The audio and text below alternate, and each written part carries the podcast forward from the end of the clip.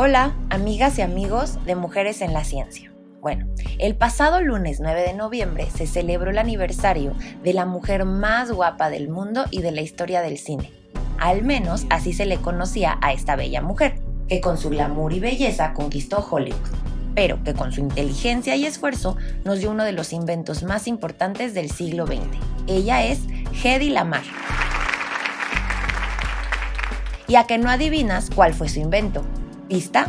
Lo estás utilizando ahora mismo. Hedy Lamar nació el 9 de noviembre de 1914 en Viena. Su nombre real era Hedwig Eva Maria Kiesler. En su colegio siempre destacó por su inteligencia, de hecho sus maestros decían que era una niña superdotada. Estudió ingeniería, pero abandonó sus estudios para cumplir su sueño de ser actriz.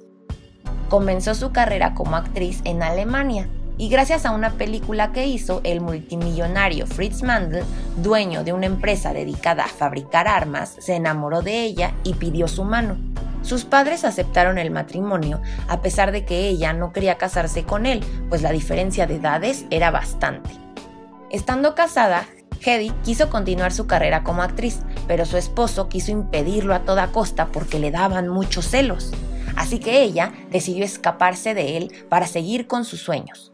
Huyó a Londres y después tomó el transatlántico directo a Estados Unidos. En el barco se encontró con un famoso productor de películas, quien la contrató inmediatamente. La bella actriz decidió cambiarse el nombre para comenzar su carrera de cero, y fue que entonces que eligió el nombre de Hedy Lamar. Una vez que llegó a Hollywood, protagonizó unas 30 películas. En 1941, cuando comenzó a escuchar sobre la Segunda Guerra Mundial, quiso ayudar a detener a los nazis.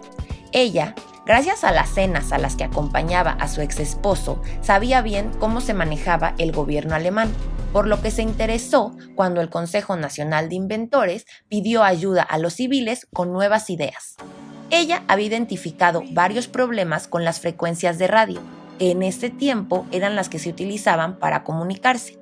En primer lugar, este tipo de frecuencias eran muy fáciles de interceptar por los enemigos y en segundo lugar, tenían mucha interferencia.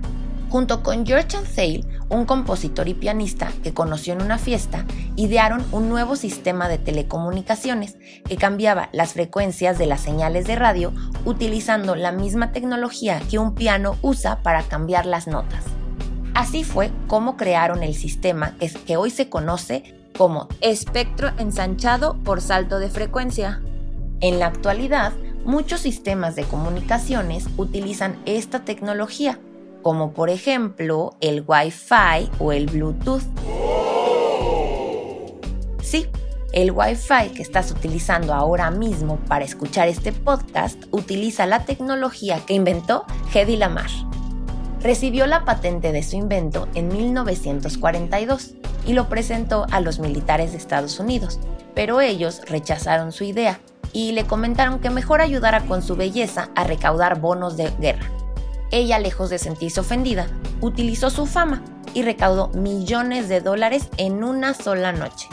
Fue hasta 1962, en la guerra con Cuba, que su invento volvió a salir a la luz y los militares de Estados Unidos descubrieron que este invento en realidad sí valía oro. Su invento comenzó a tener éxito, pero no le daban el crédito a la actriz. Fue mucho tiempo después que se le dio el merecido reconocimiento por este asombroso invento. Hasta 1997 ganó el primer premio por su invento. Después de esto, los reconocimientos comenzaron a llegar. Lamentablemente, ella ya estaba grande y no pudo disfrutar mucho la fama que le correspondía. Murió el 19 de enero del 2000 Después de su muerte, en 2014, fue añadida al Salón de la Fama de los Inventores. A lo largo de, su vida, le hicieron creer que una cara bonita puede vender más que un invento revolucionario. Sin embargo, la vida le demostró, y nos sigue demostrando, que no es así. Hedy Lamar entendió que ella, y al igual que todas las niñas y mujeres, son las únicas encargadas de moldear su propio camino de tomar sus propias decisiones y de formar su propio carácter.